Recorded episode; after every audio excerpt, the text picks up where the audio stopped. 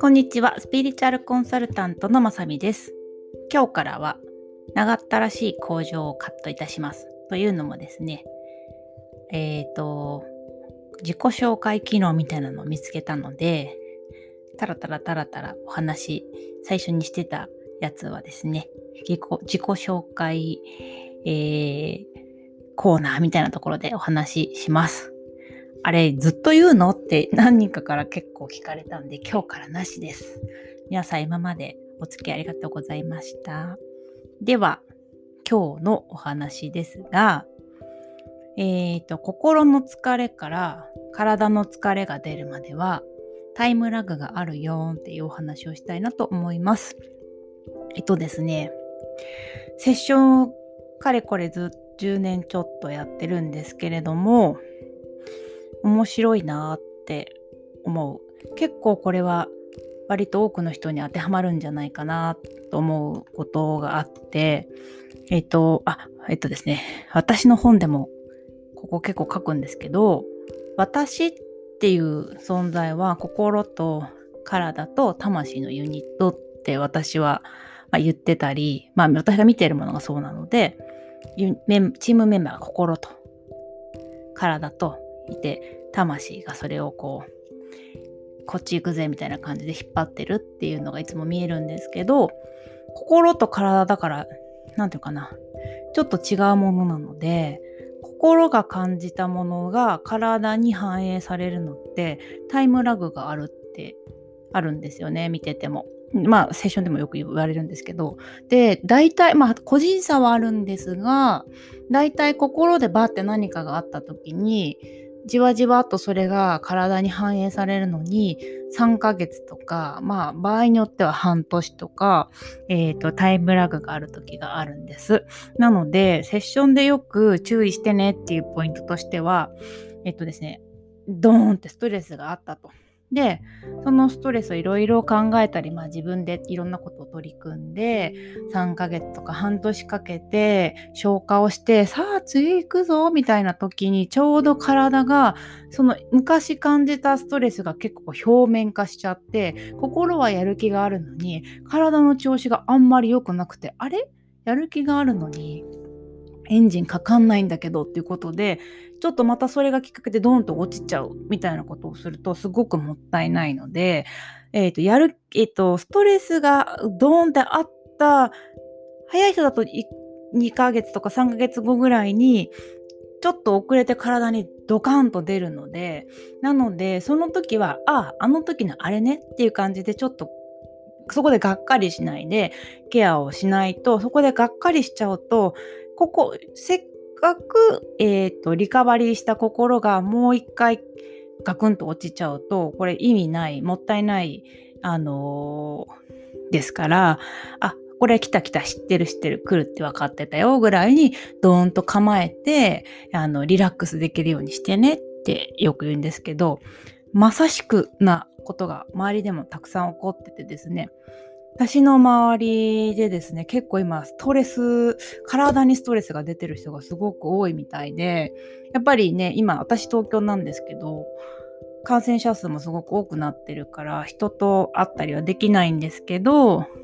お電話でね、お話ししたりとか、あの、ウェブで、オンラインでね、お話ししたりとかは結構まめにとしてるんですけど、私のお友達で めっちゃ、めっちゃ面白いとかってあれだけど、面白いなっ面白くはないのか、本人は。えっと、歯が折れたっていう子がいて、すっごい仲良しの子なんですけれども、その子はですね、あのこのコロナ禍での会社の対応にずっと怒ってまして、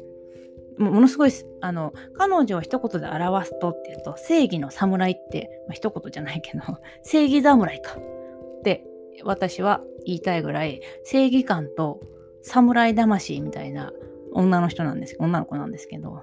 彼女が会社にめっちゃ怒ってるんですよね。でそれはまあどういうことかというとこのコロナ禍でいろんな会社の対応って見れたじゃないですか如実に。その時に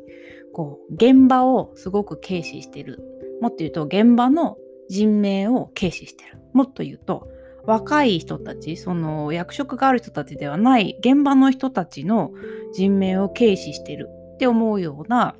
あの経営陣の態度とかにすっごく怒ってて。で、彼女は、そのいわゆる現場とか若い子たちの上に立っている役職なので、まあその正義感が私が守るみたいになって今ちょっとすごくその上とね戦ってるずっと戦ってきてるみたいなんですけれどもあまりに苛立って悔しくて歯ぎしりをず、えっと、食いしばりをすごいしてるみたいで歯が欠けちゃったらしいんですよね。だいぶだいぶすごいですよね。あ私も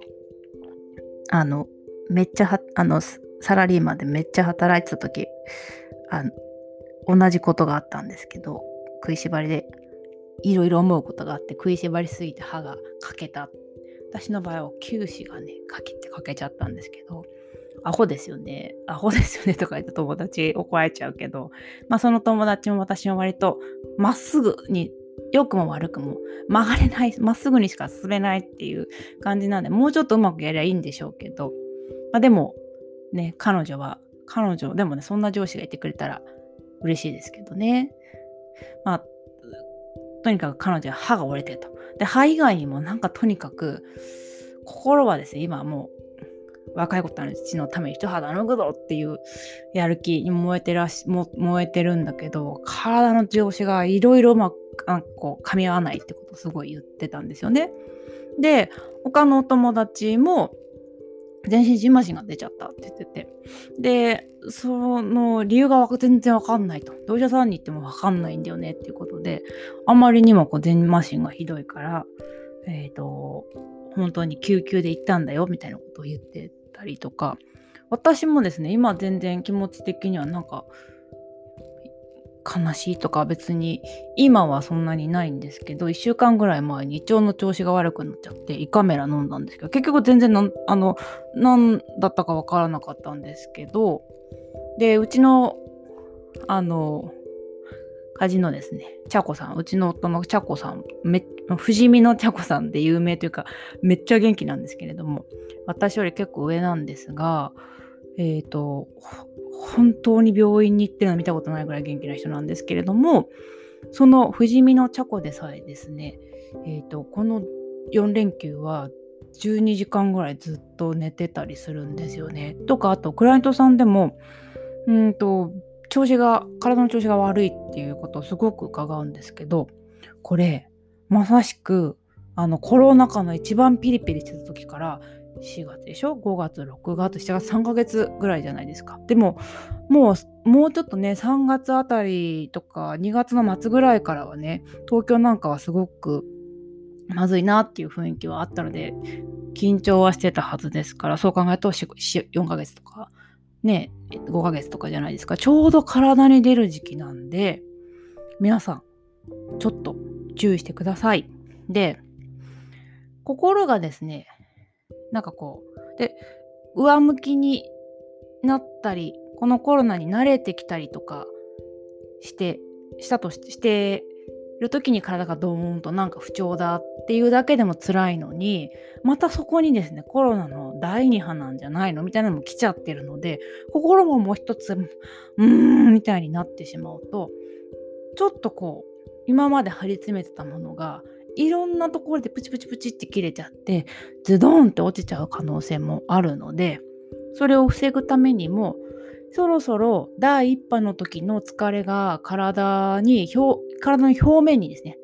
内部ではずっと出たと思うんですけどたまりたまったものがようやく表層に出てくる時期だから体の調子は悪くなるかも前提ぐらいにいてちょっとゆとりを持ったスケジュールを組むとか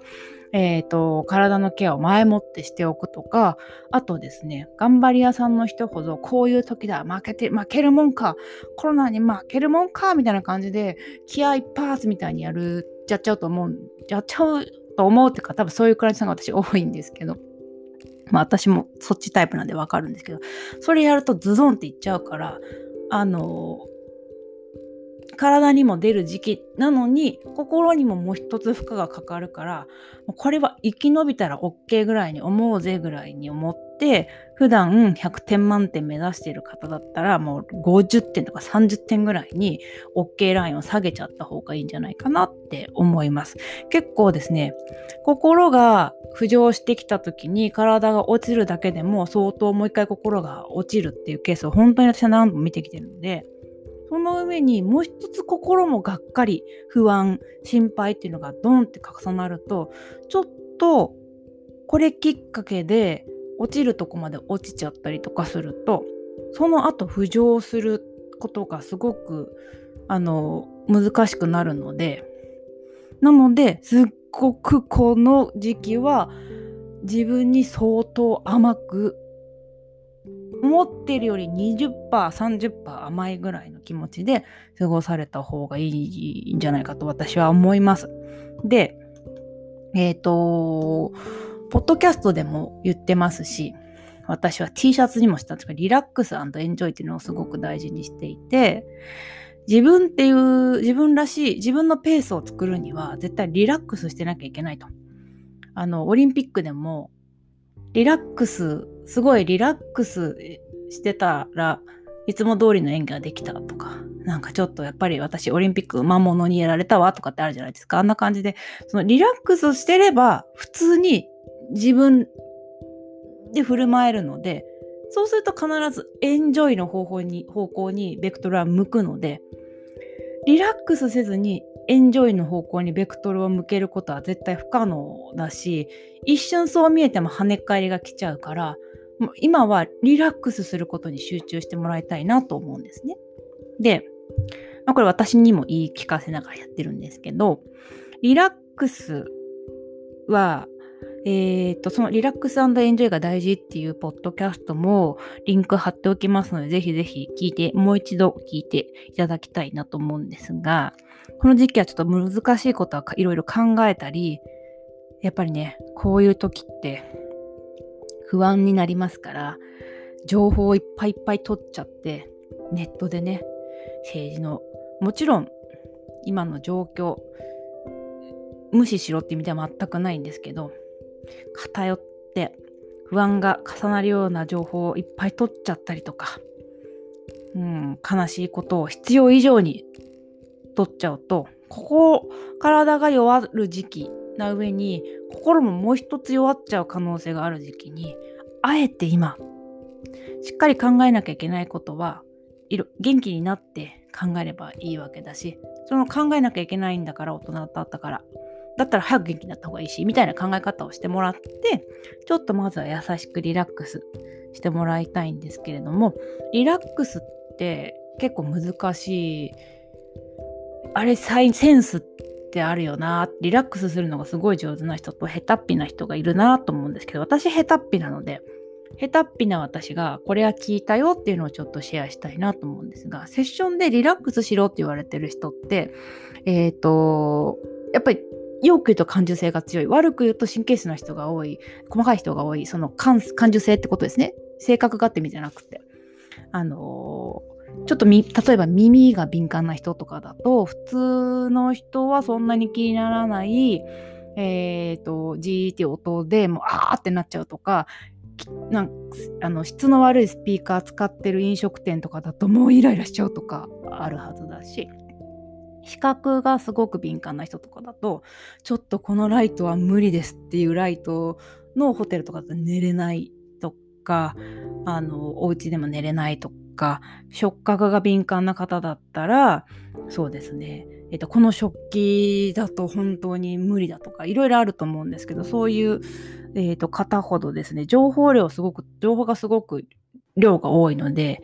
えっといちいち反応しちゃうから体がすごくこわばりやすい。のでで今は多分そんなに超敏感ですっていう自覚がない方でももうこんだけ長いことやっぱストレス下に置かれていて梅雨も全然明けないじゃないですか。だからお日様にも当たってないしだからもう100%みんな緊張してるぐらいに思って。で体と心はねちょっと実は連動はしてるけど違うものだぐらいに思っていた方がいいので心が全然体のこと分かってなくて体はすごい困ってるのにしんどいのにいやうちの子大丈夫ですよみたいなことをねあの言っちゃうってことも結構あるのでいやいやうちの子あなた思っているより疲れてますよってことを分かってあげてちょっと基本的に体はこう硬直してるこわばってると思ってストレッチをすごくするとか温めるとかおすすめです。で、えーと、さっき五感って話しましたけど五感からのアプローチでリラックスするっていうのもすっごく効くのでリラックスって頭で考えてリラックスはできないですからね。で今ねハワイに行ってハワイ島のあのー、ねあの大地でリラックスして瞑想してなんてできないですからもう自宅でやるしかないわけですからそう考えた時には、えー、あのじゃあなんでハワイとかいいかっていうと五感が刺激され五感がリラックスの方向に刺激されるわけじゃないですか。それを再現するっていうのがおすすめなので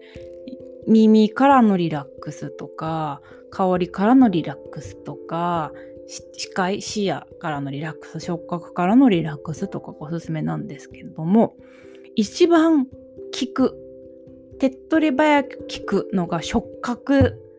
だなと思っています。で、これは実際、えっ、ー、と、お子さんがかなり神経質なお子さんで、えっ、ー、と、夜寝れない、あの神経が高ぶって寝れないってお子さんに、えーえー、ぬいぐるみを買ってあげなさいっていうセッションをしたことがあるんですけど、まあ、それもあって私もぬいぐるみ好きなんですけど今おすすめしているのがですね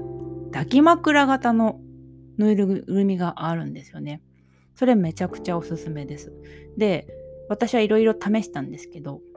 リウハートさんというところが出しているネムネムアニマルズシリーズの L サイズがめっちゃおすすめです。私リブハートさんの回し者でもないし知り合いがリブハートさんでお勤めしてるとかでも全くなくて単純にいろいろ試してこれが最高だったっていうことで私はですね例の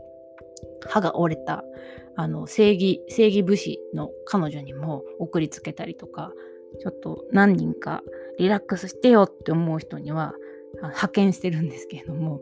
えっと、どういうものかっていうと動物の形で抱き枕なんで、えっ、ー、とですね、結構大きいんですよね、本当に。私160センチぐらいなんですけど、私の上半身ぐらいあるんですよね。で、えっ、ー、と、とにかく触り心地がもう絶妙で、えー、抱き枕としてのしっかり感はあるのにふわふわで、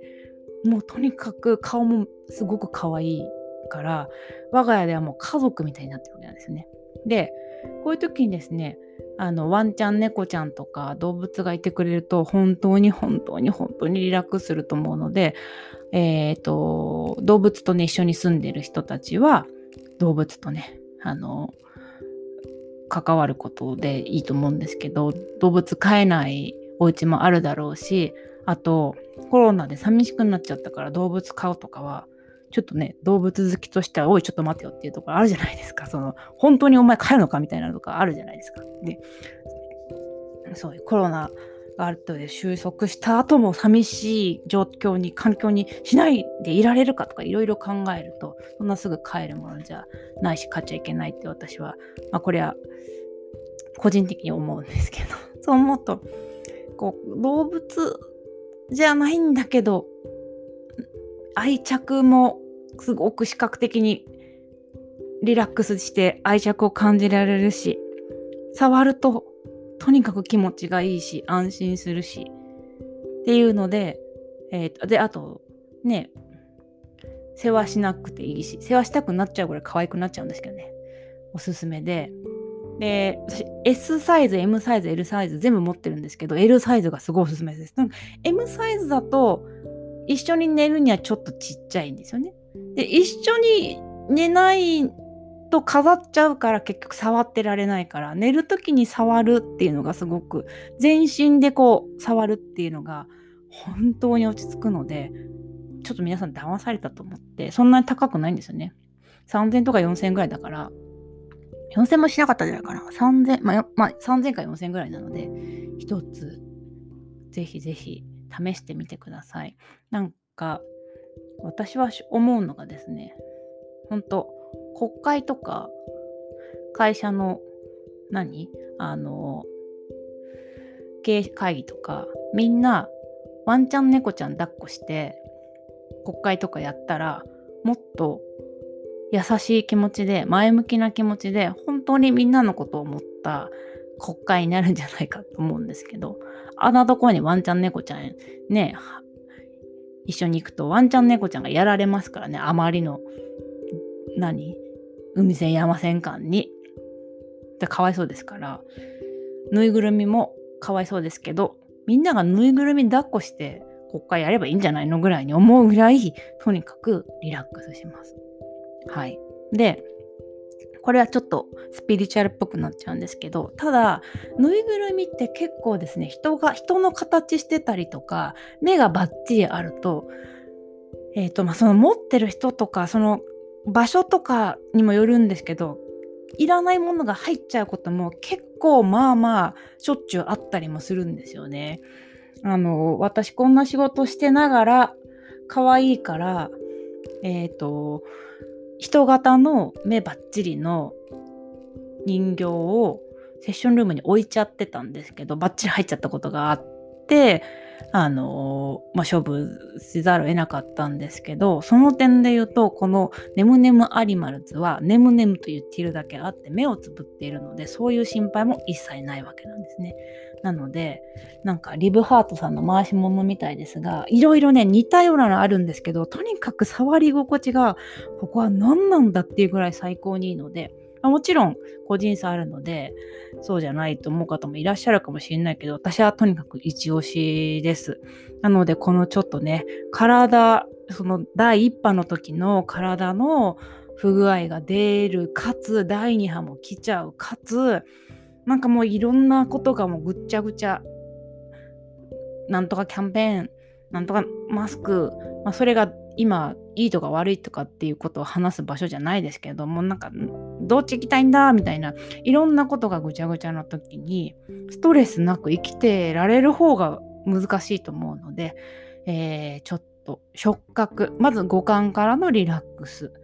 えー、で結局寝る時に一番リラックスできれば回復も早いわけですから寝る寝室絡みでのリラックスグッズ触覚が私は一番早いと思ってるので触覚プラス視覚も癒されるリブハートさんのネムネムアニマルズの L サイズおすすめです。はい。ちょっとしんどいって方は試されたと思ってあの一匹お家に呼んでみてはいかがでしょうか。はい。では、今日はこれでおしまいにいたします。皆様、大変な時期にですが、梅雨もなかなか明けませんが、お体ご自愛の上お過ごしください。それではさようなら。